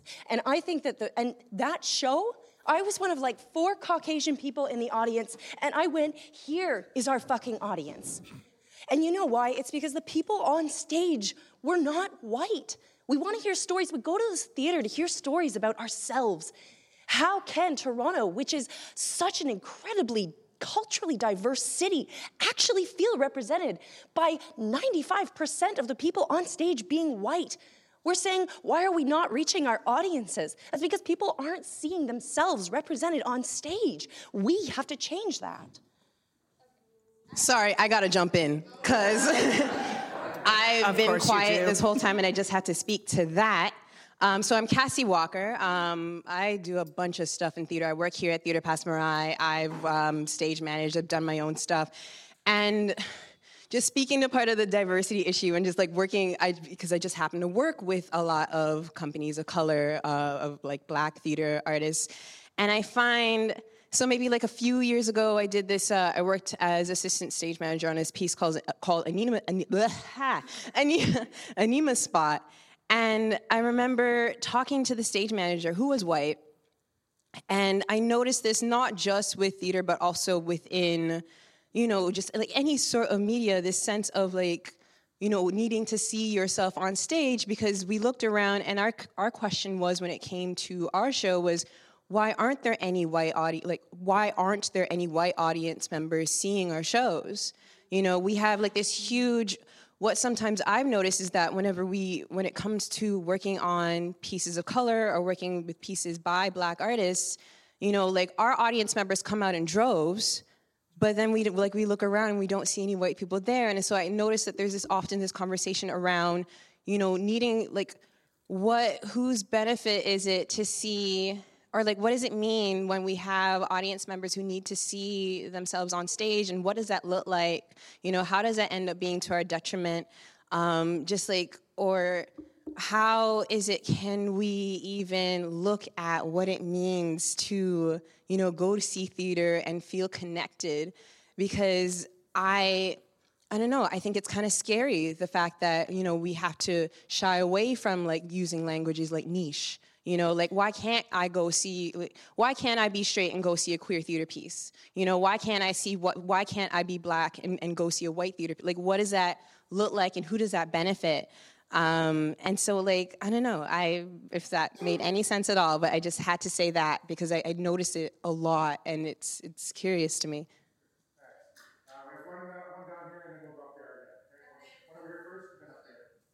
Uh, hi, this is Klaus. Uh, so, at our theater at Second City, uh, first of all, I'll say we don't really employ anybody hot. Um, and there's kind of a, uh, you know, and we're doing pretty well. Yeah, there's a bit of a joke actually in the community that there's hot and then there's improv hot. Uh, but one of the things that you do find, and which I think is a great thing about uh, uh, what you're seeing in the comedy scene, particularly the sketch comedy scene that I'm a part of, uh, is that uh, after the, again, we also have our tickets are primarily bought by women, and the emails I get after the shows tend to be again and again and again about the strong women and the strong female message in the show. Uh, we employ remarkable women, and seeing those kinds of positive, affirmative messages from women on stage bring people back to the theater again and again. Uh, so I don't think you know, I don't think we have to. Uh, you know, worry on, on the gender issue about whether women are going to come to the theater. It may sound strange. Women love coming to the theater, and I'm so grateful for that. But the more we show them themselves in an empowered way, the more they're going to come back. Um, I'm Camila Diaz Varela. Uh, I'm a musician performer. Uh, just graduated from theater school, so I'm still pretty fresh and pretty biased that way. But thank you for speaking. Cassie is your name? Cool. Um, I am a queer, female identified uh, person who is Mexican, so ethnic, brown. And um, I just felt like I needed to speak to this because I felt like we needed that voice here. And I recently retracted myself a little bit from the theater scene to just go into my room and figure out what I was going to do because I just kept on getting hurt. I just kept on going out and seeing theater and being feeling like I was not a part of it, not I didn't see it. I felt just hurt by the things that I was seeing. And I just want you guys to know that, I guess. Um, now I, I kind of went back into my room and sort of figured some stuff out, and I'm going to try to go out there and make stuff that builds a community that I feel needs to be loved a little bit and addressed. But I feel like a lot of people like me are in their rooms trying to figure stuff out and then looking, peeking out, seeing if there's a theater company, a person that can help them. But we're, we're, kind of hiding a little bit. Um, yeah, and theater for me is about building a community. So it's not about me expressing my own personal struggles with myself. It's about reaching out and creating a community, either like literally in my apartment neighborhood, which is awesome, or on the internet or whatever. But creating a community that will feed and move forward all of us, not just my own self. It's not a hobby, it's a business as well. So, yeah, okay. Thanks, Camila. Uh, Okay, what was your name? Camila. Okay, I think I have a play that you can be in, first of all. Um, second of all, I don't really see the purchasing power of pa- parity or whatever for women necessarily. I'm a woman, I live by myself, I buy my own theater tickets. Or if you want to comp me, that's cool too, because I don't have any money. Um, but uh, I do see, I do agree with the woman, Julie, who mentioned about the hotness. And I think that um, I run this storefront with Ben, and we and all the people that work there, um, we want to try to market it as a cool place to be, as a place for a party, as Emma said, as a place where people can come, see a show, tweet about it, have a drink, chat with us. And um, obviously, we all live in this society. We see what attractiveness and you know people magazine that kind of thing i, I, I don't know I, I know it seems shallow but I do think that it has worked and is continuing to work. I mean, not necessarily branding hotness, but branding rock and roll or sex, um, pa- passion. Yes, we can all buzzwords. Anyone? Anyone? Um, um, and that being said, I mean, I'm a female artist, and I guess uh, it just you, as the more that the the more that the women create, I mean, I'm hearing this all the time in screenplay and in uh, Hollywood. They they want more female directors. They want more female writers. Um, the more that we write, then the more that we can see our own work on stage. So, and, and I think that there's a good movement for that in the city. Um, for, for anyone who's um, interested specifically um, in diversity issues, there's uh, Equity in Theater, which is ADC sits on the steering committee, uh, Playwrights Guild, uh, Pat the Dog, there's a, a whole bunch. Um, they have a Facebook page, go check it out. Um, there's articles about trends in different industries. Um, and uh, there'll be a conference coming up in Toronto specifically about that issue in April 2015. I think. Can we just can we can we have like one more minute just on this topic? Is that okay, Derek? Can I? Thank you. Um, well, I just wanted to talk about in terms of diversity and women in theater. That one of the most successful theater events I've been to this year, which I was lucky enough to be part of, and Cassie was part of last year, is Insatiable Sisters of Buddies in Bad Times, which is a showcase for women and queer women and women of color and trans people. And it's beautiful and it's sold out and it gets one night only. And there are people lined up outside for tickets waiting to get in, and it could sell out easily more. Th- I don't see why that couldn't run for two weeks, and yet this fantastic show and all this effort and all these beautiful people come together and create something that that just gets one night. And so that's what I think about when I think where where my issue with niche is not. I don't think we, um, I think we should be able to use words like person of color and queer. I think that they're powerful, and I think that claiming space and using those words and not being apologetic about those words is a powerful gesture. Um, but I think that one of the problems I see is that those words are are seen as not being mainstream, which they are. We are all people. Um, and what's what the problem is is because they're not seen as mainstream, they're given a very very small amount of time. And I mean, the tickets for uh, for Insatiable Sisters are twenty dollars. They're, they're not cheap. There's a great system in place also where if people can afford to buy tickets for other people, not even necessarily people that they know, they purchase those tickets and leave them with the box office and say, "Give this to someone that can't afford it." It's an incredible event and an incredible system. And if Buddies doesn't have the recourse or whatever, I don't know what the what the logistics behind that event are. I don't understand why other theater companies don't come and see that incredible event and say, "I want that." In terms of what you're asking, it's entirely possible that using a marketing technique, it's not a scarcity. It's one night. It's one night only. You have to come and see this today, or you don't get to see it at all. It creates a sense of urgency and it creates a sense of wanting to be part of something. If they ran it for two or three weeks, odds are your houses would be very small. Says the marketing girl. I'm going to say I really strongly disagree. You're more than welcome to. Awesome. uh, okay, uh, do we have- uh, so we'll, we'll take one more in this topic, and then we'll uh, sort of go on to our, I think, final thing. But hang on a second. One more. We're doing one more. Okay, thanks. Hi, uh, my name's Tavis, and uh, just to speak to that exact point, I find that um, uh, what I've wanted to do with producing the few shows that I've worked on is to uh, keep it from being the one weekend kind of indie theater thing, which happens so much, and and extend it to being more like a three week, you know, get the ball rolling kind of idea. But uh, it is incredibly difficult to get people to come out spread out through your run.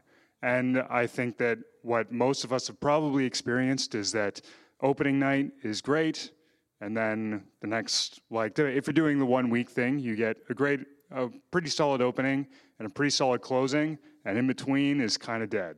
And uh, and there and often you end up with one or two nights where it's sold out and you can't actually fit everybody in, and when the couple nights before were were only half house or or less than that, and um, so trying. Uh, I I think that, that that is an incredibly frustrating thing that that um, that I I personally have no idea how to deal with that, um, and I and I don't feel like I I want to go with the one night only kind of approach. I, I want to be able to reach as many people as possible with the the shows that we put on. Um, and so convincing people that uh, coming in the first week is is better than trying to squeeze it in on the last day uh, is is sort of like a I feel like it's a psychological thing for people to get their heads around that that I don't I don't know how to make that happen We could have a pact. we could. We could have a pact here in this room now, today, right? There's that thing we're supposed to be thinking about. That we will go see theater on off peak nights, leaving the tickets available for the less enamored or more casual audience to go on peak nights. I have gone to seven of the ten next stage shows playing. I'm done seeing next stage because I went the first week because I know that's when they will need houses. Next week is when people will say, finally, okay, I'm Canadian, it's cold out, I gotta go see a play and go. But that allows me the opportunity to see them, talk about them, spread the word, and put people in their houses for them. Okay, so did we have one last uh, sort of question topic that we were going to talk about? Yeah, we did a lot of scribbling over here. As you could tell, we're very busy with scribbling and things like that. Um, and we're getting short on time. So these two questions, two answers. Speed round. Two answers for each. That's it. But take them home and think about them because it goes back to our burning question we asked earlier. How can we make theater slash performing arts feel as necessary and exciting for the community and city as it does for us. Someone once said to me, Well, I don't understand. Why is culture important? And I didn't know how to answer them because it was like they had said to me, Well, I don't understand. Why is breathing important? I, how can we, how do we find the ways to explain that to them and make them feel that way? Two answers, go. Oh, we had a hand up Two there answers? right away. Okay, let's go. Okay, Sorry, one. here, up here. Note the use of scarcity. There's only two answers allowed. Uh, all right, so it's Holger again. I, I, I think I know how, but I don't know how that how, how we could make it happen. It's education and the media. If we don't teach high school kids that the, that the arts are as central to our lives as money, they won't learn it. And if we don't get our newspapers and the, and and and uh, the, the and news organizations to also spread that message, it will not gain traction. Um, now, how to go about doing that, I have no idea. I'm a university teacher. By the time I get to talk to students, they've already decided that they want to study drama or English. Right? Uh, it has to start earlier, uh, and it's essentially it's a government effort. Right? We have we have we need a government that is willing to not just put support financial support to the arts, which is, you know, I mean, I think one thing we, we always tend to complain, but actually, support for the arts in Canada isn't bad at all, especially compared to our neighbors south of the border. Um, it's actually pretty decent. So our government apparently is willing to put money to, so- in, in, out in support of the arts, but we need more than that. We need a government that, that, that makes an effort to teach its citizenry why life isn't all about making money. Uh, that seems fairly straightforward to me, but I don't know how you force or, or, com- or convince uh, our It- decision uh, makers That to sounds like that, breathing that to, me, so yeah, I understand that. Next one. Uh, so glad I said Hi two. there. We're Uh, extending. Uh, I'm just going to stand up because I want to. Um, I'm, I'm the artistic director of the Red One Theatre Collective and the Storefront Theatre, along with Claire and other such folk. And um, you know, there's lots of lots of things that I wanted to speak to that have that have been that have been spoken about here this evening or this afternoon. But this question particularly interests me. How do you make it as, as exciting, as relevant to the rest of the people as it is to us? Emma, you said that you, you don't often come out to the theater because you'd rather stay at home, but I do see you at, at our shows, and you come when it's this party and when there's this sense of community and there's this sense of empowerment, right? To come out and. That too, yes. Right. But you also you come the nights that there's the parties there. Yeah. So there so you also come to feel like you're part of a group and, and that, that sense of community that we all know, that we all recognize and talk about building, what I think the root of it is is a sense of empowerment, right? Through educating these the, the younger generations about wanting to come and see theater. That's one way to empower their their their cultural mind. But to bring them into a place where they can see people with them around them uh, making change, making action. We're also very open to to people putting on shows in our space, right? So they come to the space, they see the space, they talk around, they say to themselves when they go home on the subway, "I can do a show there." Then a couple weeks later, they do. We help give them the tools to facilitate that, which then which then builds a community from a foundation level. Um, I'm a part of this community. I'm not just a peripheral part. I did a show in here. So this is this is part of my thing. Come on out. It spreads. That that that that sense of community is one thing to build, but what is a community? What then? What does the community do? Right? Like what are they? What is their what is their resource? What do they mine? Do they do they cut down the forest or do they help like empower everybody? And and um, I think that the way to make it as relevant to everybody else as it is to us is to be able to share the way that we feel when we go to these parties and have them feel that way. The gamification of of theater, the the sort of you know the the Punchdrunk, sleep no more mediums, right? It, it gives it gives audience agency to come and participate and have em- empower their viewing experience. I get to choose which hallway I'm walking down. I'm part of this thing. And, and I think that's what people look to find. One of the, the church of theater they don't really appreciate because they don't want to sit there and be, be lectured to. So how do you, like how, when you throw a party, how do you get people to come to your house? Do you have to give them free food? I mean, free stuff, you know, it really gets the people out, but does that really garner the proper kind of respect and loyalty that you want? So how do we empower this community that we're building to continue to grow? I think is the bigger question. I think it's a really good place to end this question on. One, one more upstairs. 'cause I- people are killing me. It's our second extension. One, uh, one more upstairs. Yeah, I, I, I actually really agree with what he said, and I'm also want to say that we should look at audience as an element that is necessary to make theater and look at it like that, perhaps, not just like as a receiver. I would not go see a show where the only function that I'm providing is filling a seat and paying my 20, 40, 80 dollar. If I'm a part, if I'm necessary there, if I my if I'm defined, if I'm a part of it, then I would, how do we do that? I, I'm not sure if it's like, audi- I don't think it's audience interaction and I don't think it's marketing. I think there are people out there, I know there is audience out there, but we just shouldn't be so desperate maybe. Why would I want someone who wants to watch Netflix come see my show? Do I need them? Well, Yeah, great. no, Thanks. I think so. Oh, Okay, well, that- excellent. that's- well, thank you. That's an even better place to end this on, because Yeah. that is a big question. Excellent. All right, here's one for you. One more question One for last, you guys. last, last question. Last question, Last question. I went and saw a dance show once. It was terrible. What have you seen since? Oh, I don't go to dance anymore. I read a book once. Awful. I don't read now. I saw a shitty movie two weeks ago. I'm never going to the movies again. Why is that first statement seemingly acceptable? How do we get people who have had that one bad experience to come back?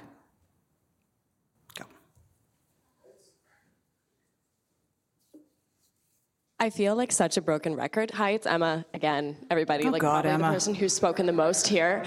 Um, so, uh, the the first phrase is acceptable for people, I think, because there's a different kind of energy required to go to the theater because it's a live space and you have to invest in live people right in front of you, front of you sometimes five or ten feet away. And that's a very different experience than going to a movie or reading a book where you can disengage at any time and no one other person is disrupted unless you're like leaving an, a movie theater and you Thank have you. to climb over a bunch of folks. Um, in terms of bringing people back, and this is where I feel like a broken record, like put on a really good show. That's all I got. Good stuff, Emma. One more. People are saying we, we have put on a good show and nobody showed up. But anyway, here we go. Uh, hi, my name is David LaFontaine. I uh, run the Theater Machine and uh, Unit 102 Actors Company. Uh, I think, to dovetail off that, good theater is good theater is good theater. We could talk diversity, we can talk all this stuff.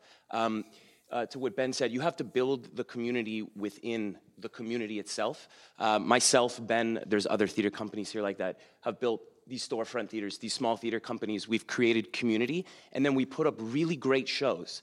Like I put up great shows. Ben's put up great shows. I'm sure all of you have, but you have to kind of you have to take all the little pieces of that uh, and, and, and, and put it right back into the thing. It's consistency, it's doing it over and over again. One offs don't work. You can't come out and if you fail, not come back again. It's, it's consistency in this thing. The reason I'm still here doing it eight years later uh, is because we have a great product, it's, consistent. We've built an audience. This, this forum is interesting to me because uh, the theater I run has actually only built an audience in the last six years. So when I read we're losing people, I go, why are you losing people? Because I don't feel like I'm losing. The community, yes, maybe we are, but the people I work with that I'm I've built a community with, which is these people at Storefront and they're, they're this, the Red Sand Castle over all these, there's a growth there.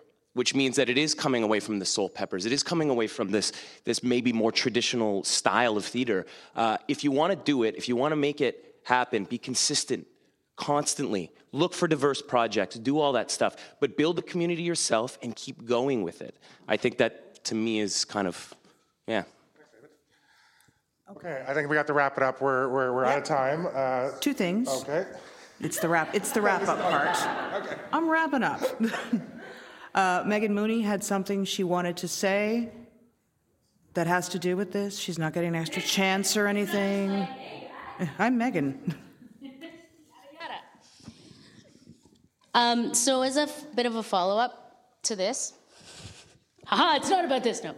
Um, The one minute rule still applies. Yes, no, I know. um, I'm looking at pulling together an online survey thing that will go within industry people, but also I'm going to try and find a way to connect with people who don't go to the theater. And uh, I'm going to be pulling together questions uh, that have come out of this, but also other questions to try and, and find out some information about what might be keeping people from going to the theater and what might in, entice them to come to the theater. Um, so I wanted to let people know that that was happening as sort of as a follow up, up and a, as, as a follow up from from this session. But I also wanted to let people know that I might be uh, looking for some help uh, with that. And so if anyone was interested in coming to work with me on a little working group with that, to let me know, not right now, because it's a one minute rule. Um, so uh, you can reach me at megan at mooneyontheater.com, which you can find by just going to Mooney on Theater. Uh, you can, it's easy to find. Uh, you can also find me on Facebook. Probably a number of you are already connected to me on there, and if you're not, it's easy enough to connect with me there. Um, uh, so yeah, you can connect with me through any number of those those ways, and connect with me if you think you might be interested. It's not an, it won't count as an obligation. Uh, connect with me when I'm ready to pull people in. I'll connect with you, see if you're still interested. If you want to do it, I'll let you know what's involved and stuff like that. That's it. Michael Wheeler had an announcement to make as well. Michael Wheeler. You're not Michael Wheeler. Sit down. Uh, hi, Michael. Uh, I am the artistic director of Praxis Theater, but uh, I'm also uh, recently executive director and transformation designer of STAF. Uh, and STAF was um, an organization that used to provide uh, subsidized administrative services to the community. And our transformation involves turning into a capacity building organization for the sector. Uh, so, what that means is uh, we're trying to figure out how to use the resources we have there so that people ex- very specifically the people in this room, because I noted that most people said that they were uh, producers and also were uh, not members of PACT uh, at the beginning of this. So uh, this transformation is very much for the people uh, in this room.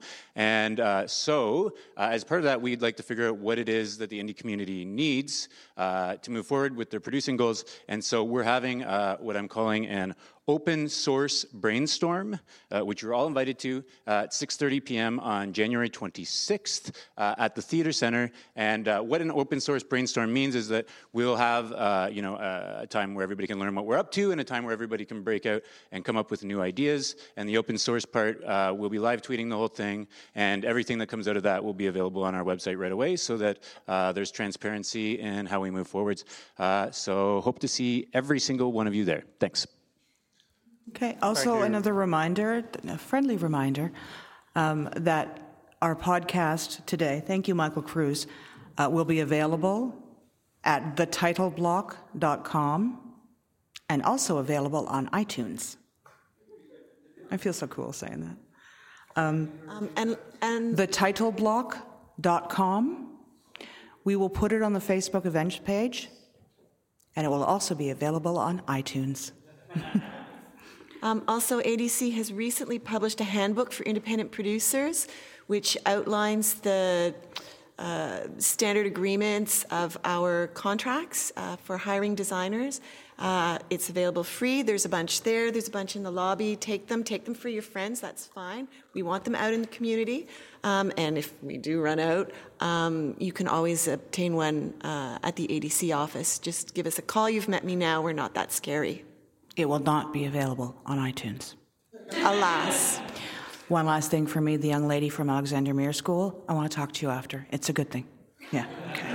Okay, great. All right, so that, that's it, guys. Uh, I, yeah, my, my, last word for me. Uh, uh, thank you, thank you so much uh, for for coming. I really I learned uh, so much from all of you, uh, and you know, I mean, I said, you know, I, I said at the beginning that this was not intended to be something where you know, I, mean, it'd be great if there was some magic solution that somebody said, "Hey, here's the way to fix everything." But, uh, but, but I, I, really feel that um, a lot of really great uh, conversation was was started here. A lot of ideas uh, were, were, set out that, that I hope people can follow up on.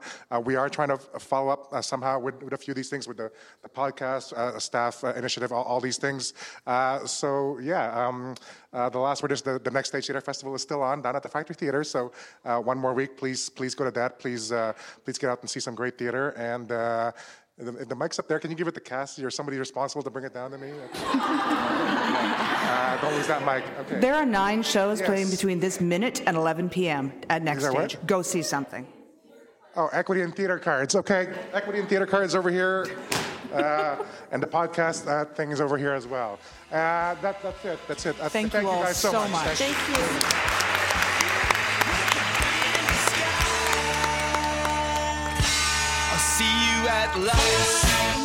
And that was Disappearing Act, a public forum on Canadian theatre and Toronto audiences. Thanks again to Derek Chua and Sheila Sky and all the theatre artists who participated. The music for this podcast is Podsafe music from the band 1990s called See You at the Lights. You can find them at roughtraderecords.com forward slash the 1990s. Please go to iTunes and give us a review. It will help get the word out about this podcast and share the history of theatre design in Canada. You can follow us on Twitter at the Title Block CA and on Facebook.com, the Title Block Podcast. You can send comments and requests by email to thetitleblock at gmail.com. Feel free to share this with your friends, colleagues, students, and teachers, or listen to it while you continue to comp the heck out of the opening week of the show, wondering if your audience will ever come. I'm Sue Edworthy, sitting in for Michael Cruz, and we'll see you next time on The Title Block.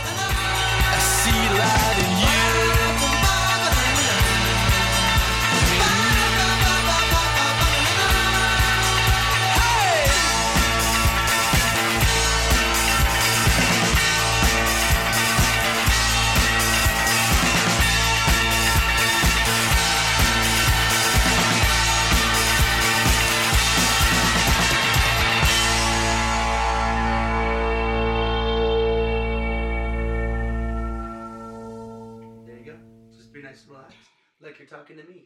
Like you're telling me a story. Honey, I never relax when I talk to you. I'm always Oh. stressed and nervous and a little bit giggly.